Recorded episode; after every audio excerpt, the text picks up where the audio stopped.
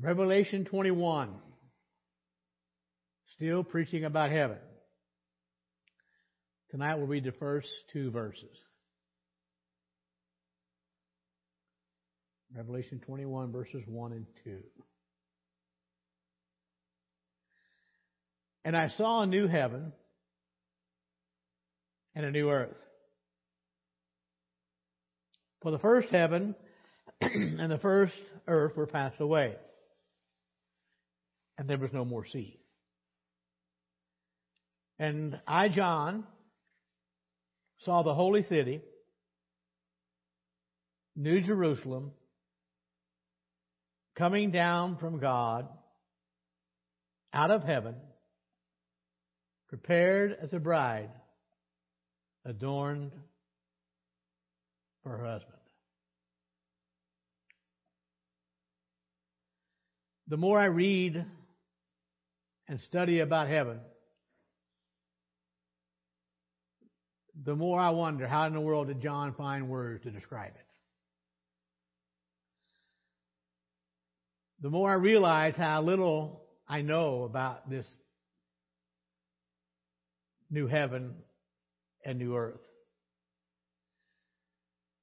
And we've looked now, even a few weeks ago, at the New Jerusalem. And you know, Jeremy mentioned this morning about the Apostle Paul's thorn in the flesh, and how God had given it to him or allowed it to come to him because Paul was caught up to heaven to see things and to hear things that God would not allow him to repeat. And in order to keep Paul from being too proud or arrogant, God permitted a thorn in the flesh. But I thought about John. And I want to say tonight, no one saw what John saw. Now, as far as we know, John was probably around 90 years old when God brought these words to him. And of course, we're near the end of the book of Revelation. And I know we often call him John the Revelator. But remember, this is the revelation of Jesus Christ. It's a book about Jesus and the consummation of the ages. And we've come quite a ways and yet got a little ways to go about this New Jerusalem. We found out a few weeks ago what won't be there in verse 4, chapter 21. We looked at several verses throughout the book of Revelation to find out what those of us who are overcomers receive from God. We began last week and we looked at the wife of the Lamb. In Revelation 21, verse 2, we found out how she was adorned to meet with God, if you will. In chapter 19, we look at the celebration. And folks, I want to remind you, this would be a celebration like there never has been. A wonderful time. And John said it was like a voice of a multitude. A voice of a lot of water rushing, what John said. Like a lot of thundering going on. And you can imagine, John said they were singing or saying, "Hallelujah! Hallelujah to the Lord God, omnipotent, who reigns." It'll be quite a celebration. Then in chapter 19, verse 7, we look at the preparation of the bride. The wife had made herself ready. And then in chapter 19, verse 8, we saw her clothing.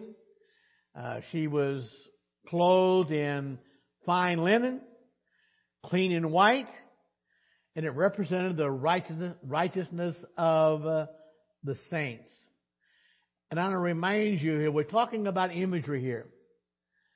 John is trying to describe, and we talk about a city and a bride and a wife, but all of this involves the people of God, the children of God.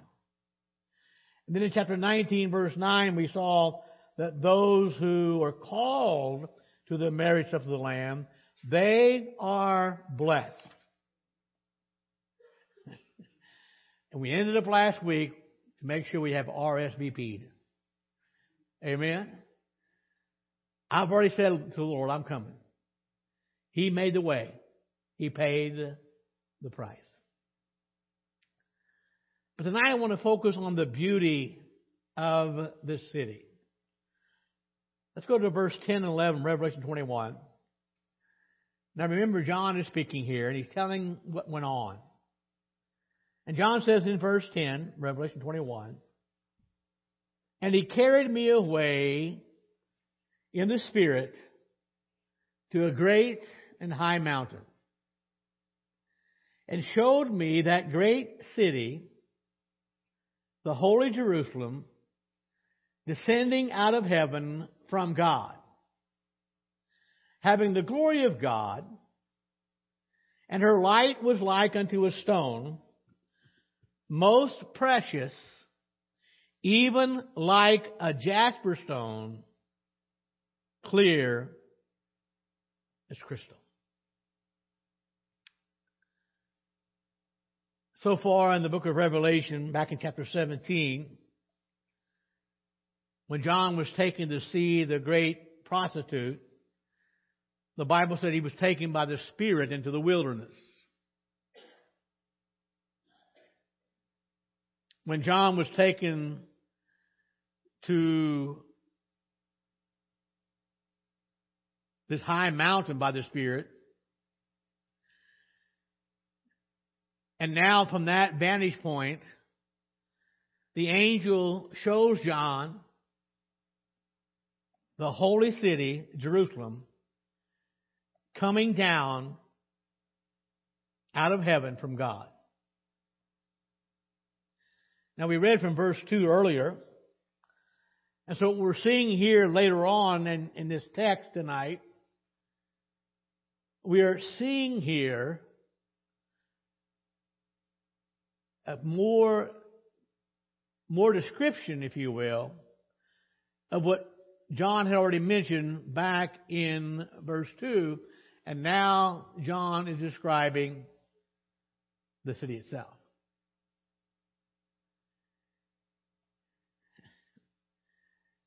And I want to confess tonight, the more you think you know, the less you know. Because John is trying to describe something that I believe is indescribable. The city of God. The city of God's people. And I realize we have an image of a city that John is giving us here. But I think the most important thing we need to realize, I don't want to get in trouble here, I want to be careful. What's important here are the people who make up that city. We mention oftentimes that this building is not the church. We are the church. And understand, God has prepared a people. We are the bride. We are that city. So John is taken to see the bride. He's in the Spirit. And John is trying to describe, beginning in verse 10, the beauty of this city. John says that this city has the glory of God. Now think about that. It has a radiance, and John can only describe it like a very precious jewel, a rare jewel. And John said it was like jasper. Notice that word, like jasper, clear as crystal. And so we have to realize John didn't say the city was a jasper. He said it's like a jasper. It's clear as crystal. Now again, please understand. We simply don't want to diminish the glory of what John was trying to describe. This is the city of God. It's a place, however it may be, where we are going to spend eternity with our great God and our Savior. Now, earlier in the book of Revelation, John was shown a great prostitute, a dragon, a beast, a false prophet. And all of those things, those creatures, those beings, symbolized evil. Understand, in the vision of the bride and this beautiful city, is completely the opposite. Completely the opposite picture.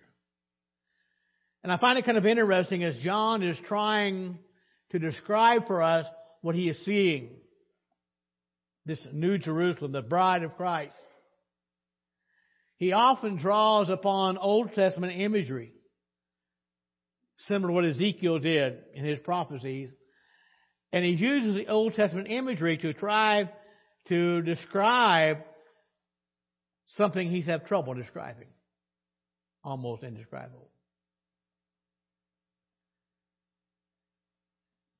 He used already, we talked about it last week, the imagery of the bride. In the same fashion, this city is a picture of the future glorious dwelling place of all God's children. Earlier in chapter 21, he's described eternal life in the new heaven, the new earth. He describes heaven's physical characteristics.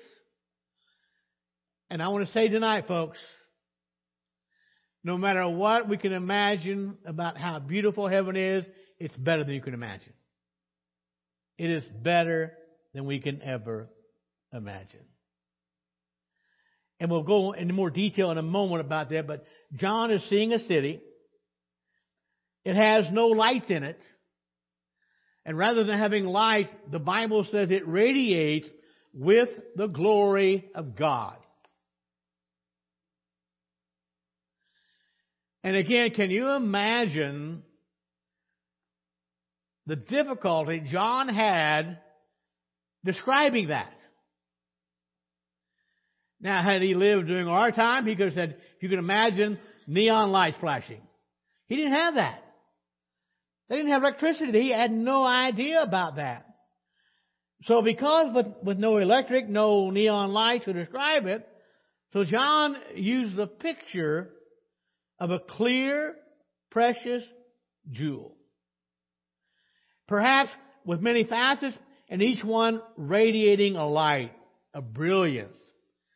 And I want to say tonight, a brilliance that John had never seen on this earth. So he's trying to describe the beauty of that city. Notice in verse 12 and 13, look at the wall of the city. John said the city had a wall great and high, and had 12 gates. And at the gates, 12 angels, and the names written thereon, which were the names of the 12 tribes of the children of Israel. On the east, 3 gates. On the north, 3 gates. On the south, 3 gates. And on the west, 3 gates. During the time that John lived, most major cities had a wall around them. So, what John is doing here, he's describing a city that would have been the ideal city for those he was first writing to. The ideal city. Now, by the way, however you envision this city, it's the ideal city. It's the perfect city. It is the city of God. The Bible says it was a high wall. It had 12 gates. In these walls, three on each side of the city. And on each of the gates was the name of one of the 12 tribes of the nation of Israel. Think about that. And according to this text tonight, each gate had 12 angels.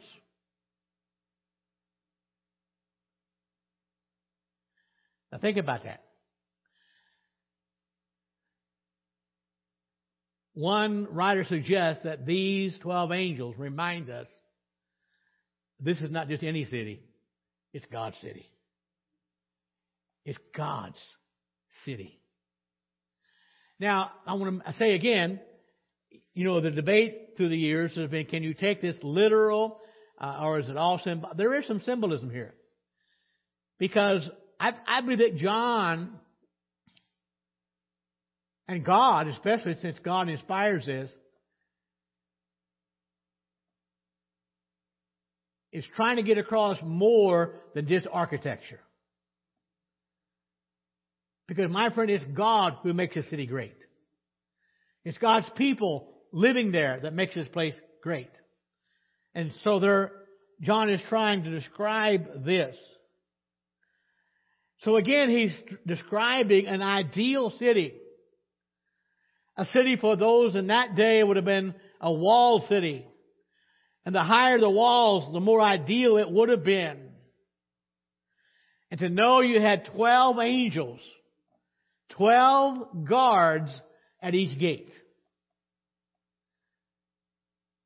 And guess who won't get in?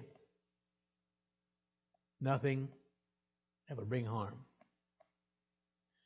Now we're going to find out later on in our text, probably not tonight, but the Bible says those gates will never be closed.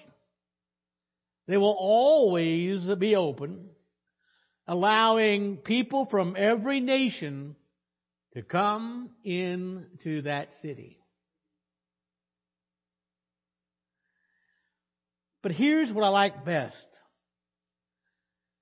I believe these open gates remind us and symbolize the fact that all of God's people are going to be there. How many know not one will be missed? Not one is going to be forgotten. All of God's people will be there. In verse 14, John begins to describe the foundation stones.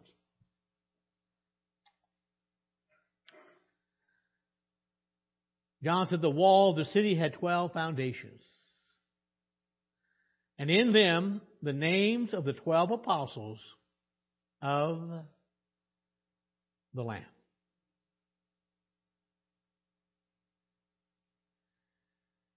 So this great high wall around this city, it had 12 foundation stones.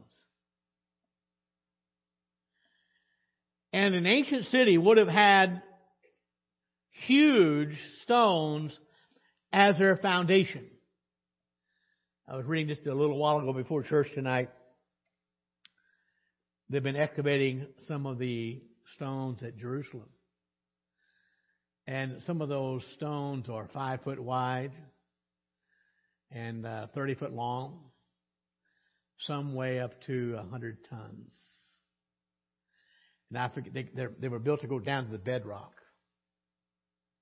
And John said that this wall had 12 foundation stones. Now, what's interesting, these were certainly huge stones. And we read a moment ago that the gates, each one had a name of the tribe of Israel. So together they included all 12 tribes. But John says that these stones had the names of the 12 apostles of the Lord. Now again, please understand, no matter what your view is about how to interpret this, John is not just concerned about architecture here. There's something we cannot miss. We see the 12 tribes of Israel, and we see the 12 apostles. Now remember, in the New Testament, we're not going to read this tonight, but in Matthew records it. Luke also recorded it in chapter 22 of Luke. But Jesus told the apostles there's going to come a day when they would rule the 12 tribes of Israel. Now, I want to remind you, there is no doubt the apostles gave up a lot to follow Jesus. But the rewards were out of this world. And I don't understand all the ramifications there, what it means. That's exactly what God told them, Jesus told them when he was here. They would rule the 12 tribes of Israel. Now, I would assume that these 12 apostles would not include the name of Judas. I would, again, this is only my opinion, and I don't drink coffee. I don't know what it costs for a cup, but if you take my opinion and whatever it costs for a cup of coffee, you can get a cup of coffee. I think it was probably Matthias. I don't know. But there were other apostles. Could have been Paul. I don't know. But I think the most important thing here is this. This city is the church. It is the bride of Christ. And I think the point that God wants us to get here is that the church rests on the apostles, the first followers of Jesus Christ. Ephesians chapter 2, look at verses 20 and 21. And are built upon the foundation of the apostles and the prophets, Jesus Christ himself being the chief cornerstone, in whom all the building fitly framed together groweth into a holy temple in the Lord. Understand, this is the city of God. It's a city where God's people will dwell. And my friend, the church is built on the foundation of Jesus Christ, the cornerstone, and the apostles. And I got to tell you, folks, and I have not been one to always try to harp on Revelation, because this book still amazes me. I'm still struggling trying to wrap my mind around this place we call heaven. And John is trying to explain to it, trying to reveal to what he was seeing. And I think John was struggling with words as well. But I know he's working with the Holy Spirit under inspiration there. And John is saying, you know, here's what I saw. This magnificent city, the city of God, the city where the people of God dwell. And then in verse 15 through 17, John speaks about the measurements of that city. In verse 15, John said, he that talked with me had a golden reed to measure the city, and the gates thereof, and the wall thereof. And the city lieth foursquare. The length is as large as the breadth. And he measured the city with a reed, 12,000 furlongs. The length and the breadth and the height of it are equal. And he measured the wall thereof 144 cubits, according to the measure of a man, that is, of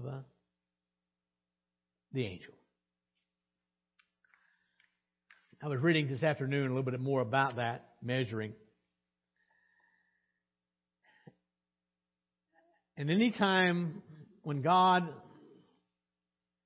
instruct someone to measure something, the idea is God is getting ready to secure that for a blessing. This is God's city. The idea is preserving whatever is being measured from harm, preserving it from defilement. Now, back in chapter 11, the angel had told John to measure the temple of God and to measure the altar. But the Bible says this time the angel had a measuring rod of gold. And he takes that measuring rod of gold, and the Bible says he measures the city, its gates, and its walls.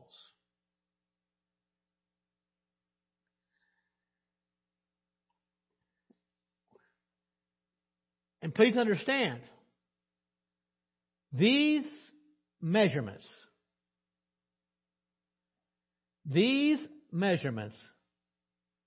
are symbolic of a place that's going to hold all of God's people. Now think about that. And these measurements, they are multiples of 12. And that's the number for God's people.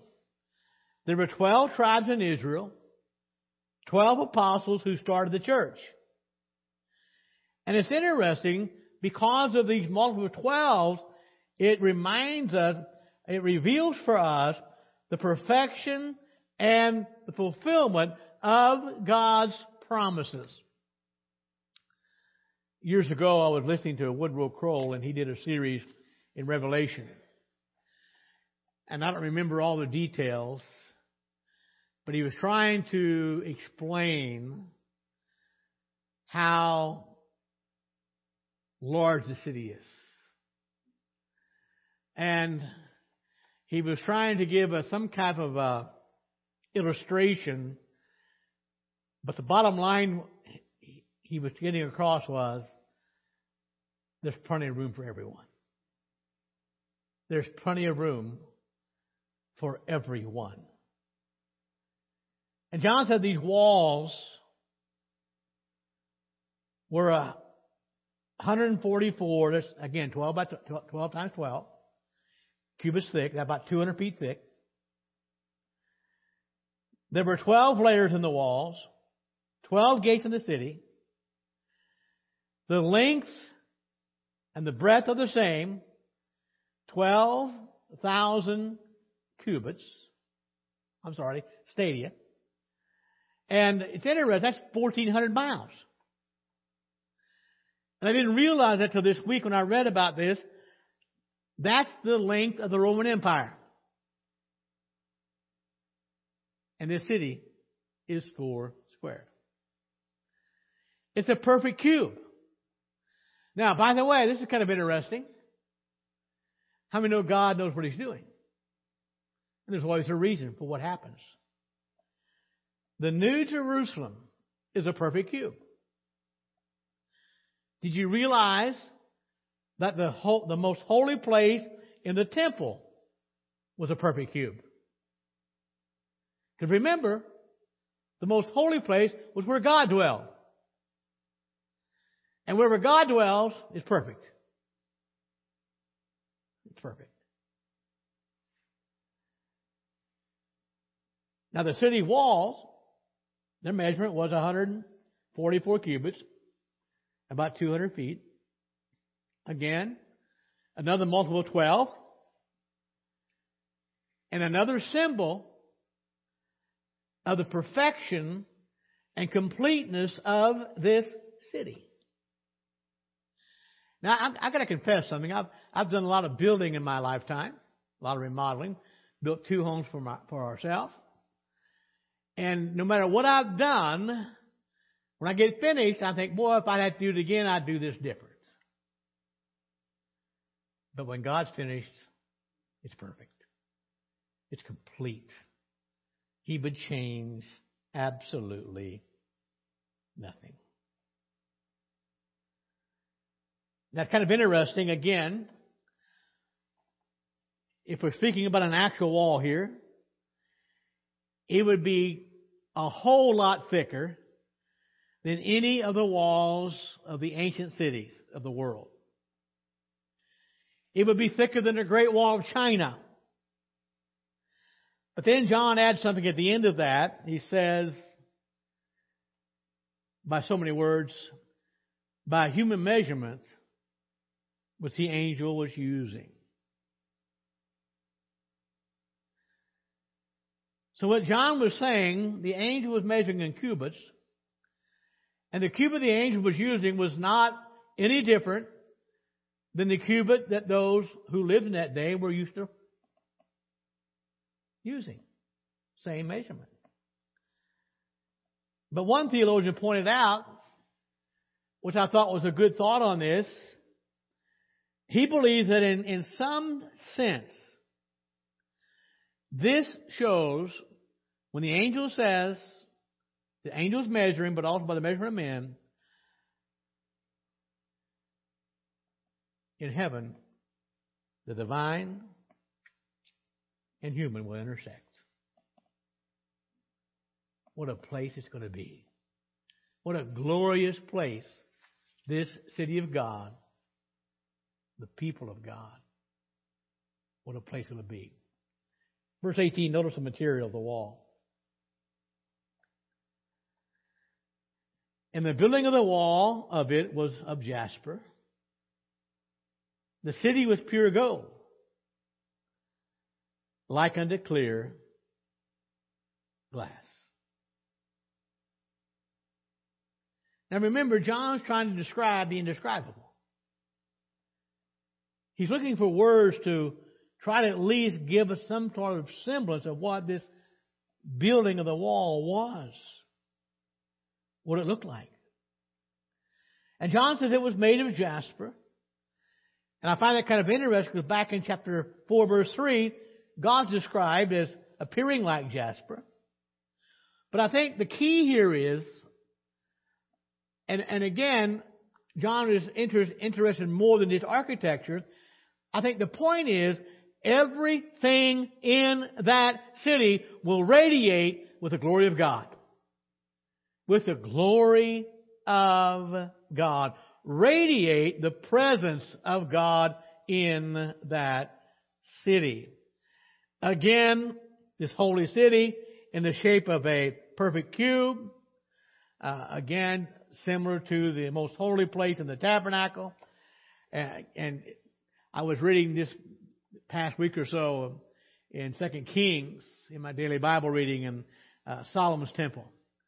What a building that must have been. And it was splendid. I mean, overlaid with gold. But I want to tell you, Solomon's Temple doesn't hold a candle to the New Jerusalem. God's holy city. And just as the holy place in Solomon's Temple was splendid, this entire city. Now, in Solomon's temple, the things were overlaid with gold. But John says this entire city is pure gold. It is clear as glass. Again, I'm convinced that John is not just speaking of architecture here, but the clearness that John is speaking about lets us know there'll be no impurity in heaven. None at all. Nothing will hinder this New Jerusalem in its ability to transmit the glory of God. Folks, we can't imagine. We simply can't imagine. In verse 19 and 20, we see how the foundations are adorned. Look what it says. And the foundations of the wall of the city were garnished with all manner of precious stones. The first foundation was jasper. The second, sapphire. The third, chalcedony. The fourth, an emerald. The fifth, sardonyx. The sixth, sardius. The seventh, crystallite. The eighth, beryl. The ninth, topaz. The tenth, Christopraeus, the 11th, jacinth, the 12th, amethyst. Now it's interesting. Those foundations, those 12 foundations, those 12 stones were adorned with precious stones. Now it's interesting. Exactly what that means, we're not sure. We know that the breastplate of the high priest had 12 precious stones on it. And they represent the 12 tribes of Israel. But here's what most scholars believe. In this city, those 12 foundation stones will be adorned with 12 precious stones. And many believe that what that is telling us, that once what had been the privilege of only the high priest, only he alone could go into the Holy of Holies. No one else. And he alone could only go in once a year. But now that these 12 foundations are adorned with 12 precious stones, many believe it lets us know that that privilege that one time only the high priest has, we now have all. Everybody does. In the city of God. And you know the story, the high priest would enter this most holy place. And again, the same shape of the city, a perfect cube. And only on the Day of Atonement, and he'd make a sacrifice for the sins of the nation. And the most holy place was the place of God's presence.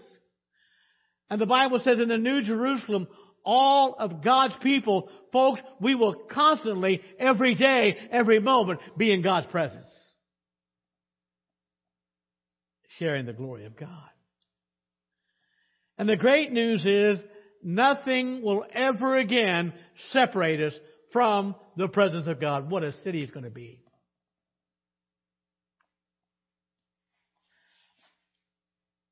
And those names of those stones, and I confess they're hard to pronounce, some of them are. I don't know what a lot of them were.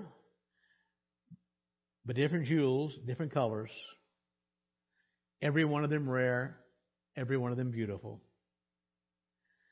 And the picture that John gives about this city indicates a beauty indescribable.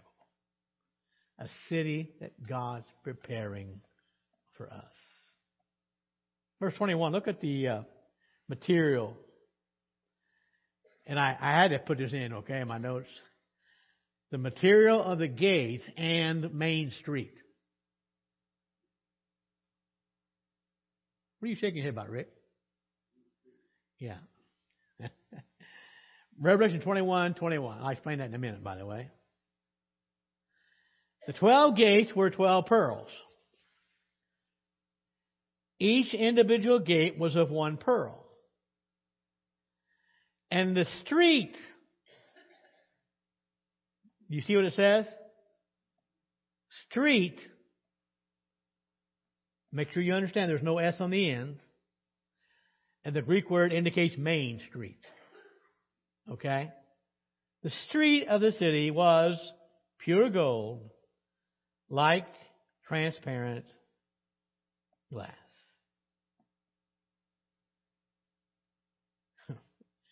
Anybody have any pearls? Anybody? Cheryl, you got some? Huh? You got fake ones? How'd you afford them? You got pearls? Okay. Now, these were pretty good size. Okay. You got any pearls as big as a gate? Could you imagine that? Can you imagine the value? And, you know, we know that even in biblical days, pearls were valuable. Jesus gave the illustration of the of the parable of a man who found a pearl of great price.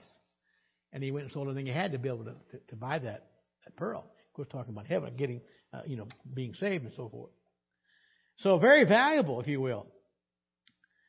And so we got a pearl here, large enough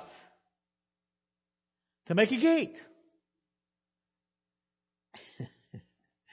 Now I got to tell you, folks, that's beyond imagination. But remember, John is telling us what he saw. This is what he saw. But notice also, and again I emphasize, the main street was pure gold. Was pure gold. And John said it was as clear as glass, just like the rest of the city. Now think about that. Again, I can't overemphasize, God is more concerned, John is more concerned than about architecture here, but we're talking about the purity of this city. There is nothing impure there. Nothing at all. And so again, even in these words, the emphasis on the purity and the transparency in order to radiate the glory of God. And my friend, everything in that city and everyone in that city is going to radiate the glory of God. What a city it's going to be. What a place it's going to be. And it's ours for eternity. Now, wow. Then we come to verse 22, and something kind of surprising, chapter 21, John says, I saw no temple therein. For the Lord God Almighty and the Lamb are the temple of it.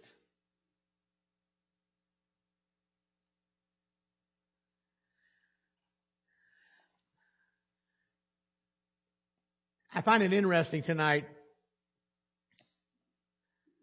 This beautiful city that John is describing. And I can't prove this, but I tend to believe that John expected to see a temple there. Because this beautiful city, like any other city in the ancient world, was expected to have a temple. A central place of worship. And in the pagan world, a lot of ancient cities would have several temples representing the different gods they served or worshiped. But we know enough to know about Jerusalem. The focal point of worship in Jerusalem was God's temple. And that temple in Jerusalem was the center of God's presence. The center of God's presence among His people. And because of that, it was the primary place of worship.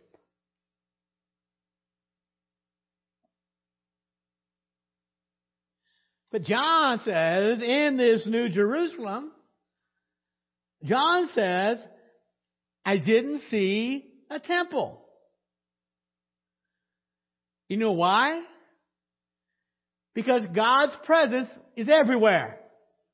Now, please understand, I know that God is omnipresent, but we're talking about a presence in a different way, like we've never seen before. And because God's presence was everywhere, there was no temple needed in this New Jerusalem. God's presence would be everywhere, and God is going to be worshipped throughout the city. He will radiate throughout the city. Now remember, this New Jerusalem, perfect cube, it's modeled after the Holy of Holies. And because it's modeled after the Holy of Holies, that city doesn't need a temple. Why? Because that is where God dwells. His presence is in the entire city. Now, here's what amazes me. Well, a lot of things amaze me by God. But do you realize right now, God dwells in us? The church. We are His temple. We are His sanctuary. Don't ask me to explain it. I will never understand in this life why or how the God of the universe can tabernacle within me, but He does. And you.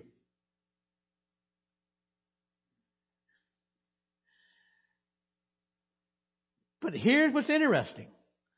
Right now, God dwells in us. But there's coming a day when the church is perfected, that God, that we will dwell in Him. And He will be our temple. The presence of God in a way we've never dreamed. You've read and studied the Old Testament to some degree, I'm sure. You know, there was a holy place in the temple and a most holy place. The most holy place. The Greek term naos referred to the most sacred portion of the temple, the sanctuary of God. And that's the word John uses here. We will be, God will be our naos. God will dwell with us. God is going to be our sanctuary. But here's the important thing. John said there's no temple there. Because John says the Lord God Almighty and the Lamb are its temple. And don't miss this, folks. Their presence is enough. Is enough. Verse 23. The city had no need of the sun, neither the moon to shine in it. Why? For the glory of God did lighten it. And the Lamb is the light thereof. What a place. Amen. What a place. We'll pick it up next week. But can you imagine? And the only reason we will be there is because Jesus paid the price. He died for our sins. I'm reminded tonight of what Jesus told the disciples in John 14. If I go to prepare a place for you, I will come again and receive you to myself, that where I am, you may be also. And may I say tonight, what a place He prepared. Let's stand together.